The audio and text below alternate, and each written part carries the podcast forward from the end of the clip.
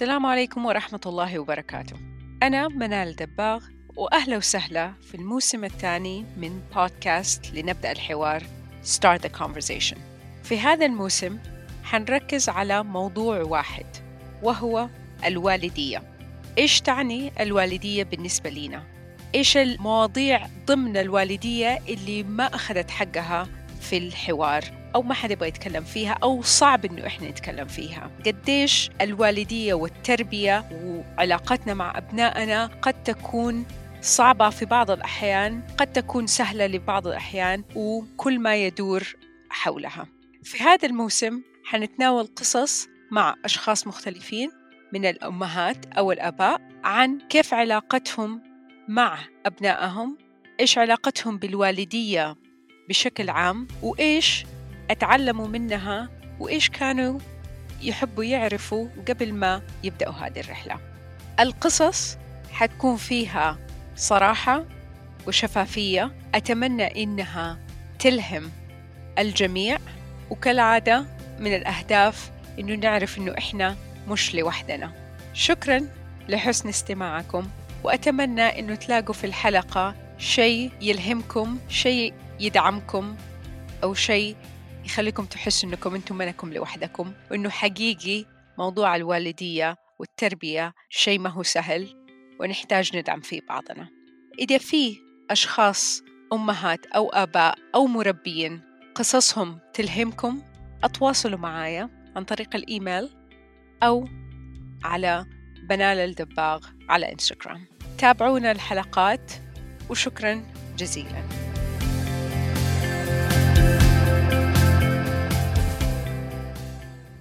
القهوة جزء أساسي من هذا البودكاست. دائما معي كوب قهوة وأنا بأحضر وأسجل للحلقات. أهل الرياض أنتوا كمان تقدروا تستمتعوا بقهوة مختصة من دارك كافيه وأنتوا بتسمعوا الحلقات. القهوة توصلكم جاهزة على حسب مزاجكم من أجود أنواع البن اللي بيختاروها دارك كافيه بعناية فائقة. رابط الطلب جاهز لكم في وصف الحلقة. أدخلوا أطلبوا قهوتكم. توصل لكم لحد عندكم وأستمتعوا بالقهوة وأنتم بتسمعوا الحلقات. شكراً.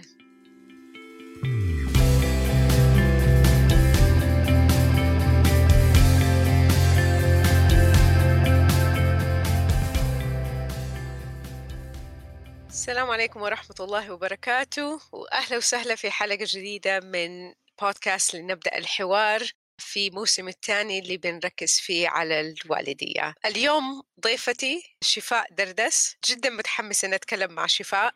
تكلمنا شوية قبل ما نسجل وما أقدر أقول لكم قديش أنا متحمسة للموضوع حق اليوم اللي شفاء تبغى تتكلم فيه. خليني أعرفكم على شفاء. شفاء أم لي ولدين ابن محتضن ماجد وابن بيولوجي كريم. شفاء زوجة فايز الكبرى اللي نزلنا لكم الحلقة معاه الأسبوع الماضي فاللي ما سمع الحلقة مع فايز بعد ما نخلص الحلقة أرجعوا اسمعوها شفاء أهلا وسهلا وشكرا إنك تواصلتي معي قلتي تبغى تتكلمي عن موضوع الاحتضان طريقة موسعة وعلشان نستفيد من خبرتك ويصير مجال للناس التانيين اللي عندهم فكرة للاحتضان واللي محتضنين أطفال وكمان للناس اللي حوالينهم اللي يمكن تكون عندهم أفكار شوية غلط عن الاحتضان أو زي أنا شخصيا يمكن ما مريت بهذا الموقف يصير أعرف كيف أتعامل مع أحد يكون عنده ابن محتضن. أهلا وسهلا شفاء أهلا وسهلا فيك أنا متحمسة أكثر إن شاء الله يا رب نستفيد.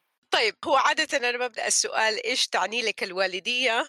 إذا نقدر نفصلها أكثر تجربة الوالدية لك كأم مع مع كريم الابن البيولوجي أو مع ماجد الابن المحتضن؟ تفضلي. هلأ إذا أنا حكيت عن الوالدية بشكل عام إيش تعني لي أنا؟ يعني إحنا إيش بنمارس بحياتنا اليومية؟ فهو حيكون استيعاب وتفهم الطفل بشخصيته المميزة أنا كأم أو كأب حمهد الطريق لهذا الكيان المنفصل إنه يلاقي ذاته ويحقق البوتنشل تبعه ويكون أفضل نسخة من نفسه. آه هذا أنا يعني what I do as a parent. ما شاء الله. وبالتفصيل لتجربتك؟ بالتفصيل ما حفصل بين محتضن ولا. لأنه يمكن الفترة اللي كتير أولى بالإحتضان أو بالإنجاب وما يسبقها مش ما يليها ما يسبقها هي اللي فرق. بس وانس إنه خلاص البيبي في البيت فهو بالضبط نفس الشيء. والدية نفس الشيء المفاهيم والطريقة اللي اخترت فيها إنك to parent one child is the same for uh, whether they're biological or adopted. طيب خليني أبدأ السؤال اللي يمكن يجي على بال ناس كثير ليش الاحتضان؟ ليش قررتوا أنتم كعائلة بفكرة الاحتضان لسبب الاحتضان لغاية الاحتضان مش كسبب ولا بلان بي ولا مثلا الواحد اضطر إنه يسويه ولا الحل الأخير؟ أول مرة أتكلم يمكن فايز شوي تاتش أتكلم فيها شوية يس أول مرة حكينا عن الاحتضان كان لما قبل ما ننخطب يعني أنا كنت عمري 19 سنة. كثير صغيرة بس شيء بالقلب. وقلت له من وقتها إنه أنا بحس إنه جزء مني إني يعني كيف أقول لك في قلب لإلي طاير بالسماء وعم عم بستنى الابن يجي ويحطه مكانه. إحساسي من الأول إنه أنا بدي أحتضن لانها إحدى الطرق للوالدية احتضان إنجاب كله نفس الشيء بس بالنسبة لي أنا إحنا عائله قادرين نوفر فرص جيدة في الحياة قادرين نحب ونعطي عطاء يعني غير مشروط. وبدنا نبدأ عائلة عندي four seats مثلا أنا I'm planning for kids let's assume ممكن أحتضن وممكن أنجب. فهي طريقة من الطرق بس لمجرد ذلك يعني. آه، بس فإحنا بدنا نكون عيله وفي أطفال بدهم عوائل فليش ما نعمل الماتش؟ بس it. يعني عندكم طاقة استيعابية وطاقة ما شاء الله نفسية ومادية ومن كل الأشياء. فبالنسبة لكم هي يعني أنا حبيت كيف إنك هي الطريقة هي مختلفة سواء احتضان سواء إنجاب. وأنا بصراحة كان التفضيل تبع لما فتحت الموضوع أول مرة مع فايز كان إنه فايز أنا ما بدي أنجب ما بدي biological kids أنا بدي أحتضن أطفالي كلهم. بس بالنسبة لفايز هو بالنسبة له إنه لا أنا بدي ما عندي مشكلة في الاحتضان بس بدي يكون hybrid يعني عائلتنا تكون فيها احتضان وفيها بيولوجيين طيب okay ماشي. فهمنا إنه خلاص it's a combination إن شاء الله يعني. وصارت فعلا يعني. ما شاء الله. يعني يمكن واحدة من الأشياء اللي أنا أحب أوضحها في البودكاست إنه العائلة لها أشكال مختلفة ولها طرق مختلفة. وزي ما قلتي الوالدية هي يعني هي نفسها. يعني ما تختلف. طيب أنا يعني خاصة حبيت أني أتكلم معاكي كرحلتك أنت كأم وشيء بسيط حكيتيني فيه على شعورك باحتضان ماجد يا ريت تعيديه أو تقولي للمستمعين لأنه صراحة يعني أنا مرة كنت انسبايرد بيها. يعني ما شاء الله تبارك الله كمية المشاعر اللي كانت عندك رائعة فيا ريت تشاركي المستمعين بيها كمان. طيب هلأ سألتيني منال بالتليفون إيش الفرق بين الاثنين؟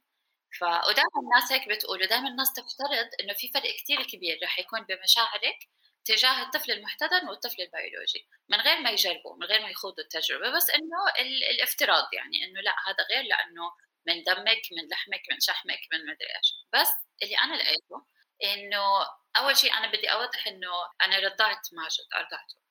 وبالتالي هو لما نيجي نقول بالحلال وبالحرام what you're feeling يعني what you feel about that وكذا إحنا خلاص يعني we crossed that بالارضاع بعدين ممكن نتطرق بال... على الرضاعة وهذا الحكي. بس إنه الاثنين ما في شعور إنه في شيء حرام. ال... ال... لما نقول التبني في هذا البودكاست أو بشكل عام هو عبارة عن التبني الإسلامي اللي هي الكفالة اللي هو البيبي عندي بالبيت أرضعته أبني بالرضاعة والشيء اللي الرسول صلى الله عليه وسلم أوصانا فيه كمجتمع إسلامي. فأنا هذا هذا الإحساس الأولاني إنه هو دينيا ما في عليه أي كلام. بعدين حنيجي بالفرق بينهم بالشعور قبل ما يجوا على البيت.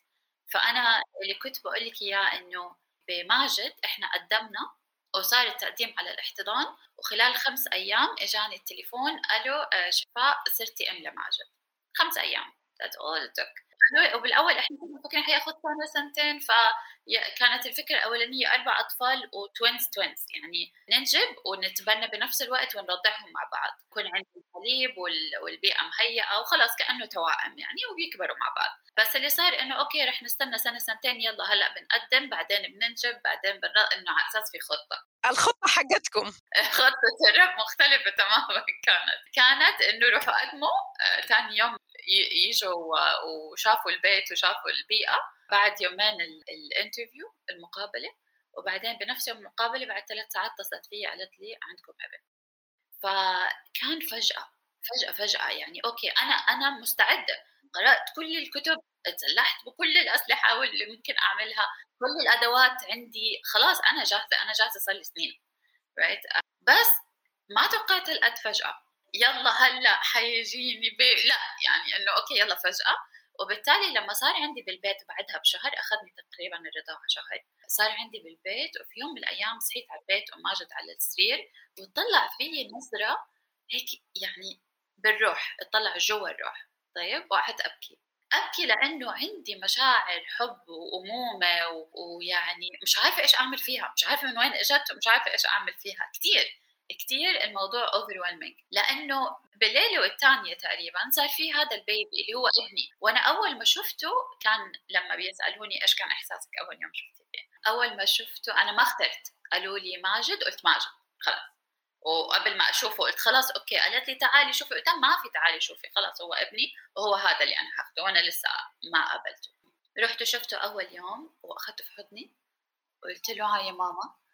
وحسيت إنه كان إحساسي هذا ابني اللي كان ضايع أو كان مش ملاقيته ولقيته. سبحان الله. وفجأة صرت أم. وبس خلص هاي هي بداية رحلة الامومه مع ماجد وهذا اللي صار مع كريم كريم كان في حمل تسعة أشهر. وبالأول كان إحساسي صراحة في مشاعر كتير مختلطة إنه أنا مش عارفة إذا ححب هذا الولد زي ما بحب ماجد أتوقع هاي مشاعر كل أم بتجيب الطفل الثاني يعني اللي مش عارفة كيف. هلأ القلب هذا حينقسم اثنين وما بعرف شو. بس لما بدأ يتحرك بدأت أشعر إنه في شخص ينمو داخلي وإنه هذا الولد ابني وبلشت أحبه وهو في البطن وهو في الرحم.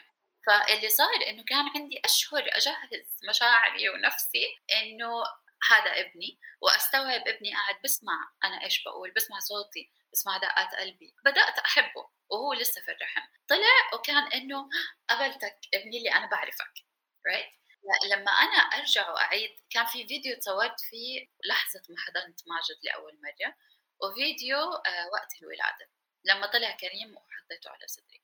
هو لو بتشوفي الفيديو سبحان الله هذاك اليوم كنت بعيد فيهم ولو بتشوفي نفس تعابير الوجه في ألم وفي راحة. الألم في ماجد كان شعوري ناحيته بأنه ماما أنت تعبت كثير. أه كم كان عمر ماجد؟ أظن أربع شهور؟ ثلاثة لما قابلته.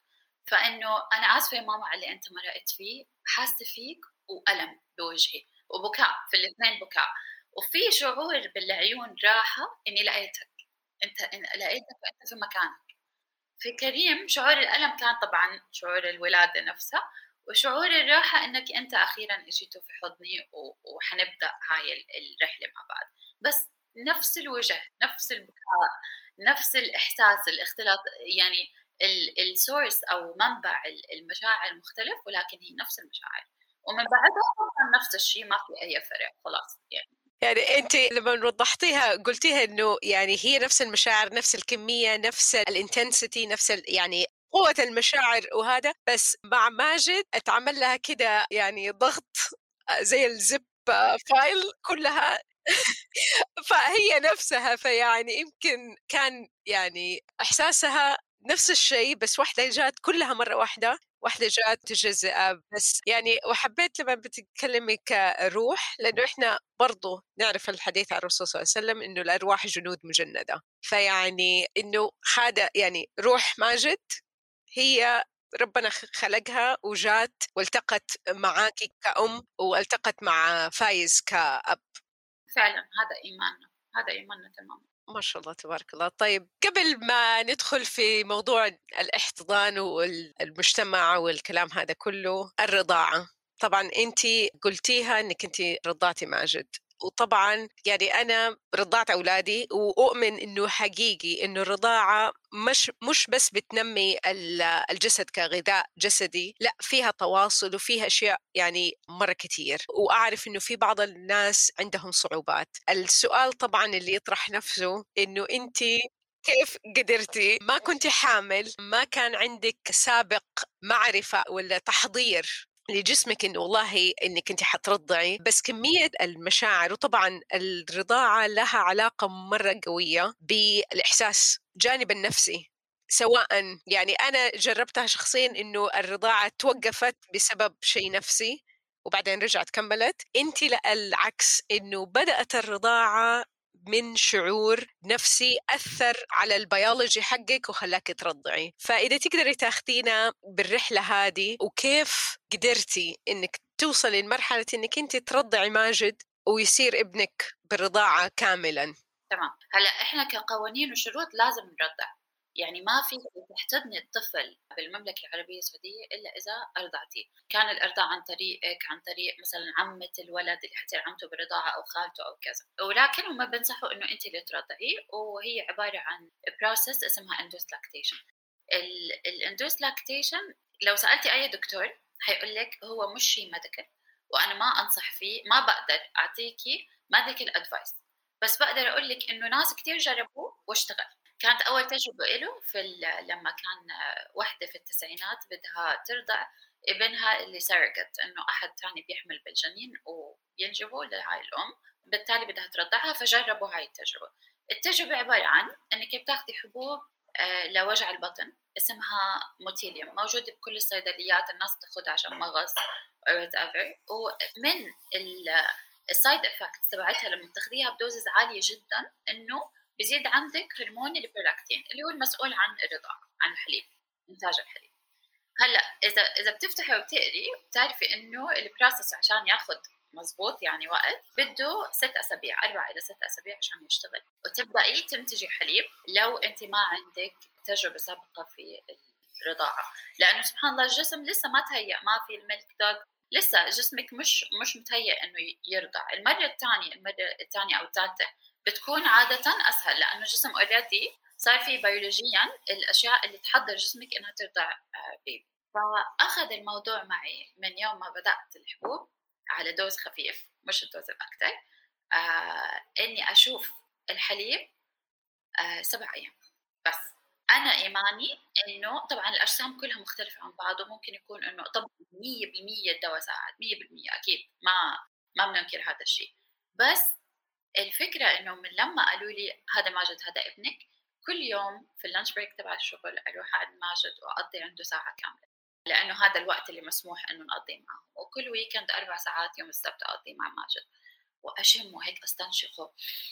ريحتك حفظتها وأصوره فيديو أصوره صور وأترك عنده شيء من ملابسي وآخذ شيء من ملابسه. واللي صار إنه بدأت شوي شوي اوه ماي جاد حليب سبحان الله لما كانت لما كانت جدتي تقول زمان كانوا يقولوا آه شافت ولد بيبي مثلا أختها أو صاحبتها وحست إنها اشتاقت للأمومة صدرها ينزل حليب وأنا كنت صراحة أقول يا عمي حكي فاضي. ساينتفكلي مش ظابطة معانا وكل هذا الحكي. ولكن أنا الآن مؤمن 100% إنه هذا الحكي مزبوط. فعلا صار يعني سبحان الله دائما بالرضاعة أكبر كمية حليب بتطلع بتطلع الصبح لأنه البرولاكتين آه، الهرمون أعلى شيء. وبعدين يعني خلال اليوم بتصير أخف وأخف وأخف ككمية كإنتاجية حليب. فاللي كان يصير معي إنه فعلا الصبح بس أسوي pumping بيكون الكمية كثيره كمية مساوية فقط بعد ال lunch break اللي هو بعد ما أنا رحت وشفت ماجد وشميته وضميته قلت له ماما أنا اشتقت لك وقعدت معاه ساعة وامشي. كمية متساوية. بباقي اليوم الكمية أقل. سبحان الله. آه سبحان الله. ويعني هو basically انت بتاخذي الحبوب تبداي تشمي في ال baby. طيب هذا طبعا ارتاحي الخاص.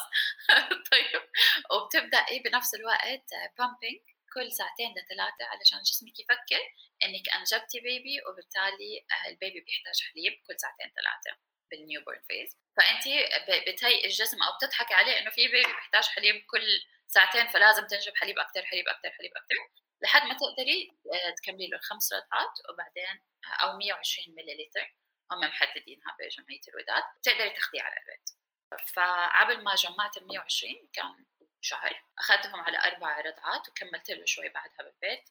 خلصنا الخمس رضعات. ولكن للأسف طبعا هي didn't latch يعني ما أخذ من صدري دايركتلي لأنه baby عمره ثلاثة شهور ما بحياته آه، شاف صدر ما بحياته شم ريحة الحليب الطبيعي. كان صعب جدا إنه يعمل latching هذا الشيء كان متوقع أكيد في لحظتها بغض النظر بس هو شيء طبعا متوقع إنه يكون الحليب عن طريق ال pumping مش عن طريق direct طبعا يعني هي أصلا يعني كون إنه في حليب أصلا هذا خلاص يعني كفاية. من جد قديش العلاقة عشان كده مثلا كثير لما بيقولوا لما الوحدة تولد تاخذ ال baby على صدرها الحالة النفسية الرابطة هذه اللي هي غير ملموسة. لا نقدر نقيسها بأجهزة ولا نقدر نعمل لها يعني scientific research. يعني سبحان الله هي آه، من ربنا. طيب ومع كريم جسمك كان مستعد؟ يعني وخلاص طبعا يعني ال basic information موجوده لأنه عن جد الموضوع بده education. يعني بتفكري دائما بحسوك إنه الرضاعه شيء طبيعي وإنك على طول حتعرفي ترضعي كامرأة.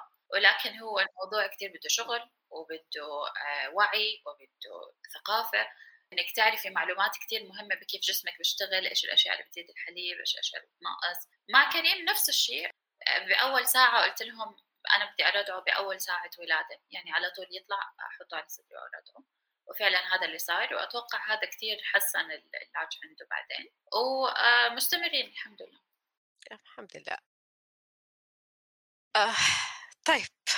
يعني أنا بآخذ نفس شوية علشان أستوعب ال ال ال الرحلة هذه لأنه حقيقي يعني سبحان الله الواحد يقول لما يقول هو حقيقة كل شيء من ربنا بس هذه يعني يمكن الطب ولا الساينتفك ما لها تفسير علمي فجزء من من شيء بيصير يعني وأيد مية في المية معاكي إنه صح الرضاعة يحتاج لها شغل. ما شاء الله في بعض زي أي شيء في الحياة في أمهات بيقدروا يسووها على طول وما بيحتاجوا والله بيعتبروها شيء فطري وبتمشي معاهم. بعض الأحيان لا تحتاج مجهود تحتاج يعني إصرار إنه الواحد أوكي هو هذا الشيء أنا أبغى أسويه. ولأنه يحتاج كمان جزء منه كبير تضحية بأشياء مرة كثير طيب خلينا دحين نركز على موضوع الاحتضان خاصة. خلينا نقول المجتمع يعني أنا مع كلامي مع فايز ومعك إنه المجتمع ما كان يعني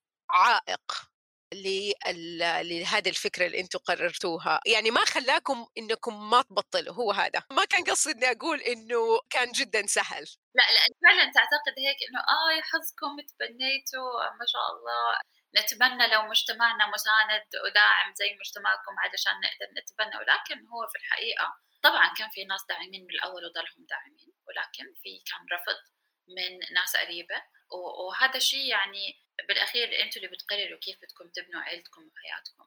وإذا أنتوا مؤمنين بالاحتضان ومؤمنين بحاجته لا إذا لنفسكم شيء للنفس أو للطفل فهذا الشيء لازم يعني لازم عليه إصرار وإقناع وجلسات وكذا. وكان الطريق صعب وعندي post كامل في ال blog المدونة تبعتنا عن آه، إيش كانت الصعوبات يعني اللي واجهناها مع المجتمع. ولكن صح أنا ابتسمت لما أنا حكت علشان لما قالت عائق مش معناته ما كان في عائق بس إنه الحمد لله إنه الواحد آه، بيقدر يرجع لنفسه ولحقيقته ويقدر يتجاوز هاي ال obstacles اللي بتنحط بالطريق. أوكي نقول كانت في عقبات بس ما كانت ما كانت عائق لأنه الواحد قال خلاص لأنكم حقيقي مؤمنين بهذه الفكرة وزي ما قلتي حاجة تبغوها فيعني شيء ما هي فكرة بسيطة والله يعني لما نلاقي ردة فعل مجتمع عكسية أقول okay خلاص. إيش أكثر يعني عائق كان ولا إيش أكثر شيء الناس حسيت إنه نفسك إنهم يستوعبوه في الفكرة حقتكم في فكرة الاحتضان عامه.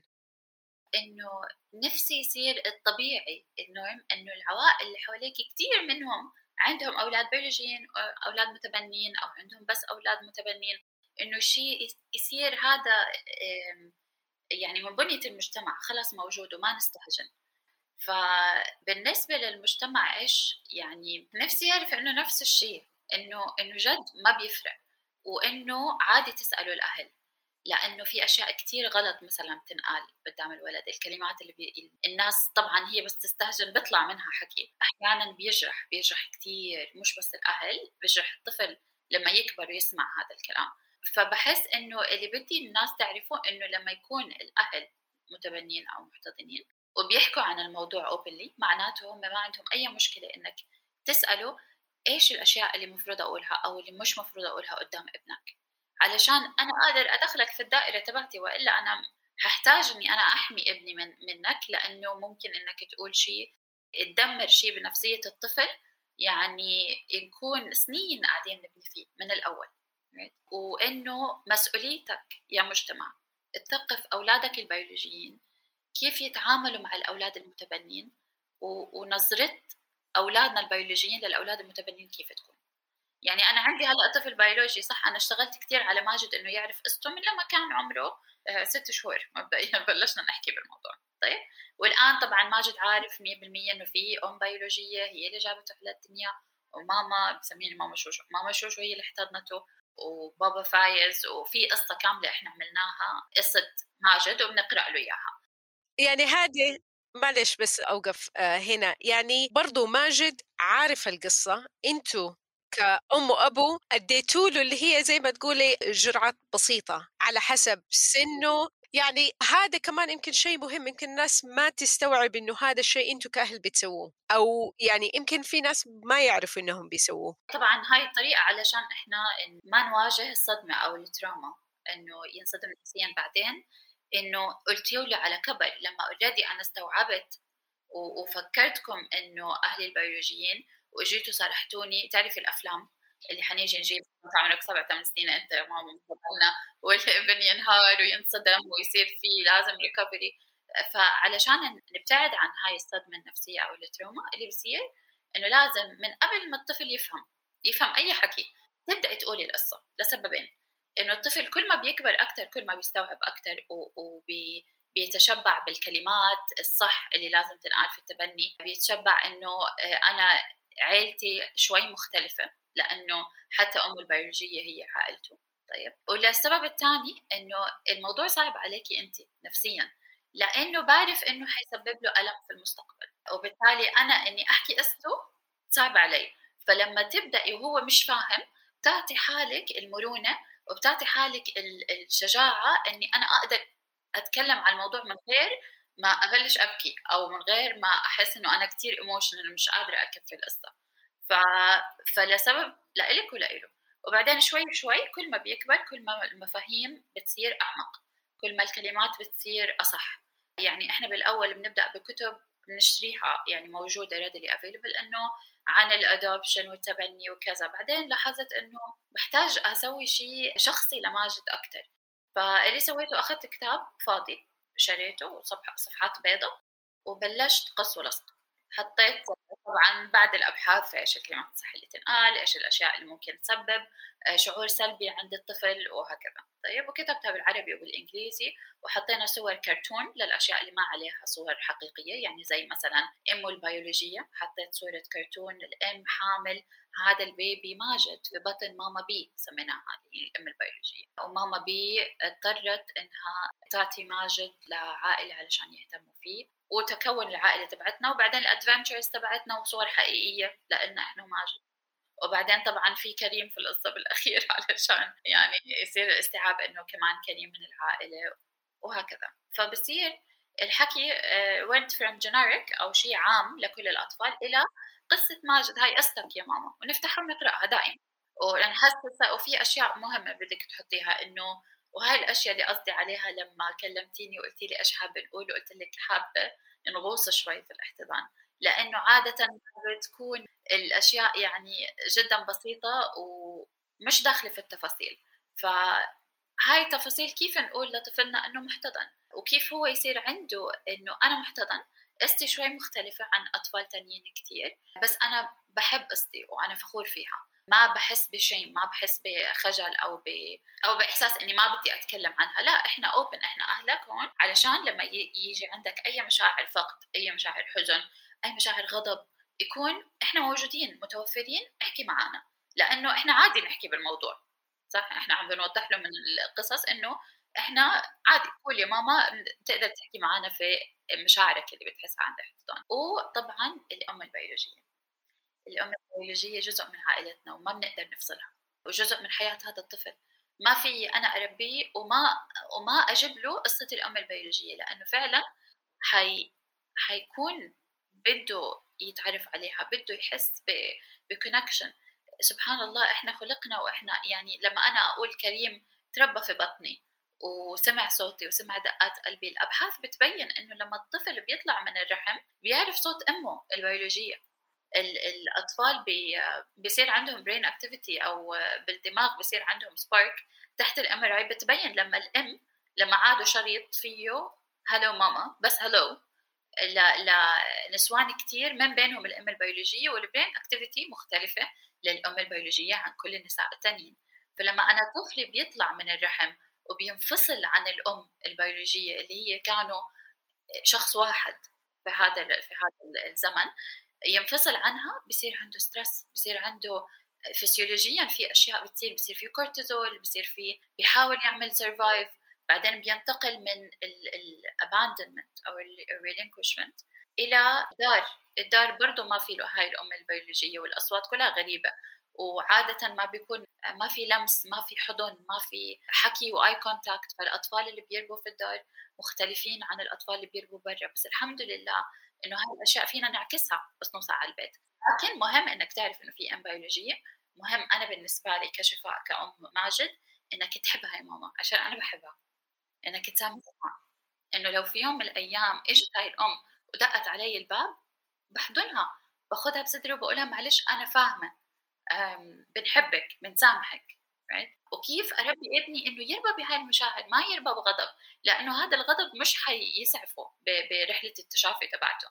ما في حدا كان على طريق التشافي وتشافى بغير حب وتشافى بغير مسامحة ما في. فأنا كيف أبدأ من هو ست شهور؟ نبدأ بحب ومسامحه و... و... و... وإنك تفهم مشاعرك ويليبل وتسميهم وتفهم قصتك وتسميها بأسمائها الصح. أمي البيولوجية.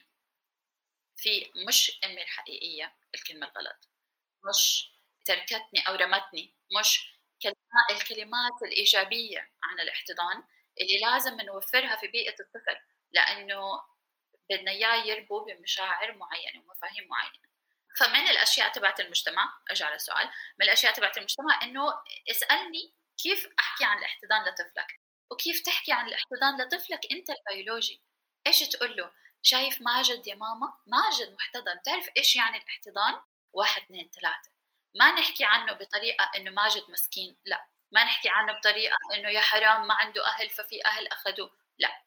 نحكي عنه بقصته هو في قصة عظيمة صارت وكل طفل له قصة مختلفة وكل عائلة مختلفة واستخدمي أو استخدم الكلمات الإيجابية عن الاحتضان بالحديث عن الاحتضان مع طفلك البيولوجي علشان طفلك أنت يكبر يعامل ماجد أو الأطفال المتبنين المعاملة الصح. طيب كيف لو تديني قصة قصيرة؟ generic عامة إنه أنا إذا أبغى أفهم أولادي ترى حتى لو بدون يعني تشخيص لشخص معين. بالضبط ترى في ما نعرف حدا متبنى. يعني أيوة نبغى نتكلم عن الموضوع هذا. ترى في بعض الأحيان بتصير هذه بيكون في عوائل okay؟ لها هذه الظروف. ويعني نخرج من العار إنها شيء مصيبة صارت. زي لما مثلا في نفس الشيء لما يكون مثلا في أنواع يعني عوائل مختلفة يعني ولد أم as step mom ولا step dad يعني نوضح إنه والله في عوائل مختلفة. فأنا لو بدي أجي أقول لهم ترى هذا الشيء موجود وطبعا أتمنى إنه يصير لها يعني قواعد ولا ابحاث إنه والله كيف نقدر نفهم الأطفال اللي هم سن تحت خمس سنين وخاصة يمكن كمان فوق خمس سنين في المدرسة لأنه أعرف إنه جزء ال bullying لأنهم ما بيعرفوا يتعاملوا. فكيف أقدر أنا كأم أو أب أفهم ابني عن فكرة وعملية الاحتضان؟ أول شيء حبدأ أقول إنه أطفالنا بيستوعبوا كثير أكثر ما إحنا بنعطيهم credit يعني أقول لما الأم تشتري لي آه بس ابني صغير عمره أربع سنين أو عمره خمس سنين كيف ممكن أشرح له موضوع هالقد معقد؟ ابنك بيفهم صدقيني ابنك حيفهم انت قولي وحيستوعب right? وأفضل طريقة اللي هي نفس الطريقة تعريف التبني أو الاحتضان للأطفال اللي محتضنين اللي هو عن طريق الكتب. لأنه لما نقول قصص وكتب ونشوف visualizing بصريا صور بتبسط مفهوم الاحتضان. آه، بصير الطفل عنده استيعاب أكثر. بعدين ممكن نمسك هاي الصفحة ونحكي عنها زيادة. يعني مثلا في كتاب Todd Parr اسمه different kind of families. أنواع العوائل بأشكالها. step mom step dad عيلة بأم واحدة بأبو واحد عيلة محتضنة. في, في مثلا عيلة صفحة التبني الأب والأم penguins والابن بطة. فممكن وقف طب ليش ماما وبابا ليش ال baby مش penguin ليش ال baby مش بطريق؟ لأنه اجى على العيلة بطريقة مختلفة. كيف اجى على العيلة؟ ممكن إنك تطلع من بطن ماما زيك أنت ومهم إنك لما تحكي مع ابنك البيولوجي البيولوجي تفهميه إنه أنت بيولوجي ترى مش محتضن لأنه ممكن يصير في confusion إنك أنت عم بتقولي هاي القصة لأنه أنا هيك وهذا الشيء أنا تعلمته لما حكيت لبنت أختي اللي كان عمرها ست سنين وقت احتضان ماجد عن الاحتضان وإنه حيجي baby وكان عم. بسوي مقدمة لمجيء ماجد للعائله وبعدين بعد أسابيع وخلص سكتت يعني عندك أسئلة عندك كذا. قلت لي لا وخلص خلص الموضوع إنه حكينا عن الاحتضان وكذا وحكينا عن baby ماجد. بعدين بعد أسبوعين يمكن أو ثلاثة قالت لأمها إنه ماما طب أنا مين أهلي البيولوجيين؟ أختي دلقت لا يا ماما أنا أمك البيولوجيه فهي صار عندها confusion البنت إنه آه okay أنا كانت تنقلي القصة لأنه هاي قصتي. فمهم تبين لابنك البيولوجي إنه ترى أنت بيولوجي. طيب بس إنه في أطفال إنه إن أنا يا ماما حملتك برحمي وجبتك على الدنيا ولكن في أطفال ثانيين في أم تحمل بالرحم وأم ثانية هي اللي بتربي وبكون هي عائلة الطفل. ونستخدم ال positive ما مش كلمات اللي هي ال positive adoption language إذا عملتي research عليه حتعرفي إيش الكلمات اللي المفروض تستخدميها versus إيش الكلمات اللي عادة المجتمعات بتستخدمها اللي ممكن تكون صورة سلبية عند الطفل أو أي شخص ناحية الاحتضان. طيب إذا أنا جاي عندكم البيت وهذا السؤال عام لناس مرة كثير إيش الأشياء اللي تبغوني أقولها؟ أو إيش الطريقة المناسبة إني مثلا يمكن أول مرة أعرفكم جاية جيراني جاي أبغى أتعرف عليكم خلينا نقول نبسطها زيادة. إيش الأشياء الطريقة الواحد يسأل فيها وإيش الأشياء اللي عكس كده وأنا سألت فايز نفس الجملة لأنه حقيقي الواحد اللي ما يعرف صعب إنه نعرف إيش الشيء الطريقة اللي نقولها. يعني وأكيد في مواقف مرت كانت مزعجة لو كان في شوية معرفة الواحد يقدر يتجنبها. وما بلوم المجتمع لما يحكي كلمة غلط لأنه مش شيء شائع. وبالتالي ممكن تصدر عنك أفعال أو كلمات تكوني أنت ما ما قصدك تأذي فيها. بس إنه عشان هيك بقول اسألوا الأهل. ومهم ما نسأل الأهل بحضور الطفل. لأنه في سؤالك ممكن يكون كلمة غلط أو طريقة مفهوم مش مزبوط مغلوط عندك ويسمع الطفل والطفل ما حيسمع الجستيفيكيشن ما حيسمع آه أنا مش قصدي أقول هيك قصدي أقول كذا. ما حيسمع. خلاص هو سمع الكلمة ودخلت مخه. ولو ما استوعبها في لحظتها حيستوعبها بعدين بس يكبر حيتذكرها.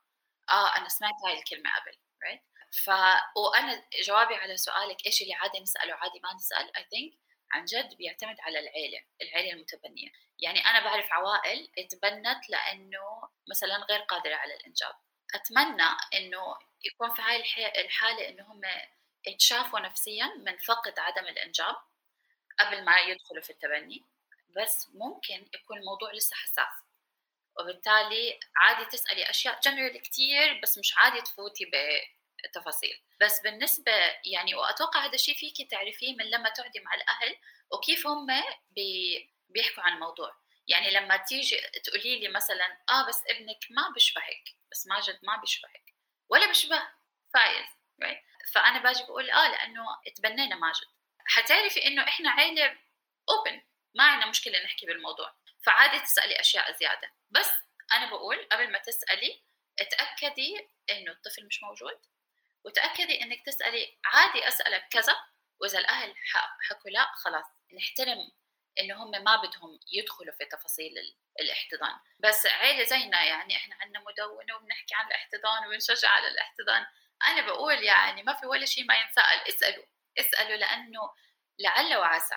بسؤالك وبجواب قلبك يلين يحس إنه ترى عادي أو ترى they're equal أو آه،, آه نفسي نفسي أفوت بهاي التجربة. وهذا هو إحنا هدفنا من إنه إحنا كثير بنحكي بابليكلي عن الاحتضان لأنه بدنا نشجع بدنا we normalize نحسس المجتمع إنه ترى عادي.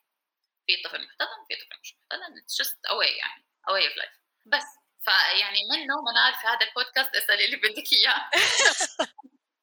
خلاص okay free أنا السؤال اللي جاي في بالي الآن وأنت بتتكلم ما هو سؤال شخصي يمكن ما له إجابة عندك وما له إجابة واضحة إنه التبني أو الاحتضان شيء من ديننا؟ يعني كثير عارفين إنه والله ثوابه وقديش الأهمية واصلا التعاون الاجتماعي وهذه كلها جزء من الدين. فليش لسه هذا الموضوع صعب؟ يعني هل يعني يمكن بيتهيأ لي دحين وأنا بسال السؤال بصوت عالي إنه دائما في فكرة إنه والله الأطفال اللي اللي بيحتضنوا مثلا هوياتهم مجهولة جايين من شيء غلط كل هذه الأمور. ويمكن هي تكون جزء من الواقع يعني أنا ما عندي خلفية عنه. بس الأطفال نفسهم ما لهم شغل بأي شيء صار. ربنا أراد إنهم وجدوا فليش ما نركز على كيف الأطفال دول يحتاجوا حضن يحتويهم يحتاجوا عائلة تحتويهم؟ خاصة أنت يعني ذكرتيها وهذا الشيء يعني علمي لما بينفصلوا الأطفال عن أهاليهم بتصير عندهم يعني ردة فعل في عندهم صدمات كثير فيعني يحتاجوا يمكن الحضن هذا والعناية أكثر بكثير يحتاجوا جرعة أكبر خلينا نقول. من التفهم علشان يقدروا يرجعوا الأشياء اللي صارت نعيدها لمجالها الطبيعي. أيوه. إنه الطبيعي هو مش سؤال هو يمكن تساؤل من هذا فعلا وهذا التساؤل يعني أتوقع عند كل الأهل المحتضنين إنه إمتى نسينا؟ إمتى نسينا إنه ديننا هيك وإنه مجتمعنا هيك؟ وإنه وقت ما كان الرسول صلى الله عليه وسلم بيناشد بالكفالة ما كان في دور رعاية ما في شيء اسمه دار ما في شيء اسمه ملجأ. ينحطوا فيه الأطفال الأطفال مش مفروض أي طفل في الدنيا يربى في ملجأ كل طفل بيستحق عائلة كل طفل بيستحق بيت وحضن وحب ودعم لا متناهي. إمتى نسينا ما بعرف. دكتور بس بسيطة أبغى أوضحها. إحنا يعني الحلقة وتستحق إنها تكون أطول من الحلقات السابقة ويمكن اللي بعدها لأنه الموضوع حقيقي جدا مهم. بدي أوضح أنه أهمية أنكم تتكلموا عن الموضوع. وشفافية إنه أول شيء خلينا نتكلم مع الناس نوعيهم خلينا نتكلم مع ماجد من هو صغير عشان يفهم إنه قديش يعني أقدر أقول من المريح لكم لعائلتكم لحتى الناس اللي حوالينكم إنكم أنتم قادرين إنكم تتكلموا عن الموضوع. لأنه لما الموضوع ما يكون مفتوح للحوار يصير في غلط كثير يصير في عدم تفهم كبير وحقيقي يصير أصعب. في هذه النقطة تكلمنا فيها تكلمت فيها في بودكاست مع غيداء رقاعي وتكلمنا على موضوع التوحد. هي ابنها عنده توحد وبرضو التساؤل إنه ناس كثير ما تبغى تقول ما تبغى تشارك ما تبغى تحكي قصتها لأنها تحس بالخزي بالعار بأي بأي شيء. بس قديش حقيقي مهم إن الواحد يتصالح أول شيء مع نفسه ويتكلم يبدأ يتكلم في الموضوع. ترى ال... حقولها مرة ثانية لما نتكلم في الموضوع الموضوع يصير أبسط مما قلنا لا خلاص ما نقدر ما نتكلم. فيمكن هذه كمان الأهل اللي بيحتضنوا شيء يحتاجوا هم يعرفوا كيف يسووا إنهم يتكلموا عن الموضوع بطريقة مريحة. شفاء كيف تحبي تختمي الحلقة؟ آخر شيء تبغى تقوليه؟ ولا إذا في نقطة ما تطرقنا لها حاسة إنه في لأ. أبغاها تطلع؟ يمكن بس إنه كيف لما لما كنا بنحكي عن المجتمع كمان في شيء كنت بدي أوضحه إنه إجتنا comments قبل هيك كثير إنه أنتم مكبرين الموضوع. طيب يعني خلص عادي يعني ما تكبروا الموضوع بالنسبة لماجد وما مش لازم يعني تقولوا ال details ومش لازم وإنه مش شرط إنه هو ممكن يتضايق في يوم من الأيام إنه هاي هي قصته. فأتوقع الصوت اللي بينقصنا بالمجتمع العربي مش بس صوت الأهل المحتضنين صوت الأطفال المحتضنين. لأنه يعني خلاص الأبحاث زمان بينت إنه الطفل المتبنى بي بي بيمشي في trauma يعني فصدمة نفسية بتضل معاه العمر ولازم يتشافى ولازم آه، يعني يتربى بطريقة معينة ويكون عنده mindset معين علشان يقدر فعلا يعني يكون يكون متصالح مع نفسه ومع حياته وسعيد وراضي عن حياته. آه، وإنه في أشياء بيمرقوا فيها الأطفال زي مثلا إنه بيتضايقوا كل سنة بوقت عيد ميلادهم. في يعني أنت عم تحكي على تودلر لسه مش فاهم إنه هذا العيد ميلاد يعني هذا هو آه، يوم الانفصال وهذا الحكي. هو مش مستوعب ولكن هو في شيء غلط في شيء غلط. آه، كل يوم بالليل نفس الوقت بيصحى واللي أنا 100% عارفة إنه هذا هو وقت الانفصال بيصحى متضايق خايف زعلان بيبكي. ما عم نعمل دراما. هاي حقيقة الأطفال المحتضنين اللي لازم إحنا نستوعبها از خطوة أولى علشان نقدر نشافيها أو عشان نقدر تساعد أطفالنا يتشافوا منها. نفسي الناس تستوعب هذا الشيء ونفسي يعرفوا إنه هو حقيقة. ومعلش بتزعل شوي وتهرتس وبعرف إنه الناس يعني إحنا as human beings يمكن شوي ما بنرتاح مع هذا الشعور بس آه بس لازم لازم يعني ناخده جوا ونمسك فيه ونعرف كيف نمشي يعني نتقدم من عنده. بس ما في كلمة أخيرة كلمة أخيرة إنه ليش لا؟ عندنا مدونة آه، اسمها 120 ملليلتر to home بنكتب فيها عن ال process تبع الاحتضان بالسعودية عن المشاكل اللي واجهتنا عن كيف قلنا قصة التبني. إن شاء الله يعني إنه شوي شوي بنزيد عليها طول ما ماجد بيكبر. آه، بس بتمنى إني أكون أفدت حدا ولو بمعلومة صغيرة. دائما إيميلاتنا. وتليفوناتنا وبيوتنا مفتوحة لأي أسئلة وأي تواصل ممكن يكون عشان يفيد مجتمعنا. إن شاء الله. حنحط كل الروابط في وصف الحلقة وأرجع أقول الواحد يمكن الشعور يعني صعب وبدايق زي ما قلتي بس لأنه ما نعرف. أي موضوع ما نعرف عنه حنحس بإنزعاج إنه يمكن إحنا بنتكلم فيه. فقد ما نقدر نفتح الحوار وهو هذا يمكن يعني أرجع أقول هو من أسباب أهم الاسباب اللي سويت فيه البودكاست إنه خلينا نتكلم في الموضوع. كل ما أتكلمنا حتى والله أنا ماني فاهم هذه القصة ماني عارفة أتعامل مع هذا الموضوع. تصير يصير الموضوع أسهل.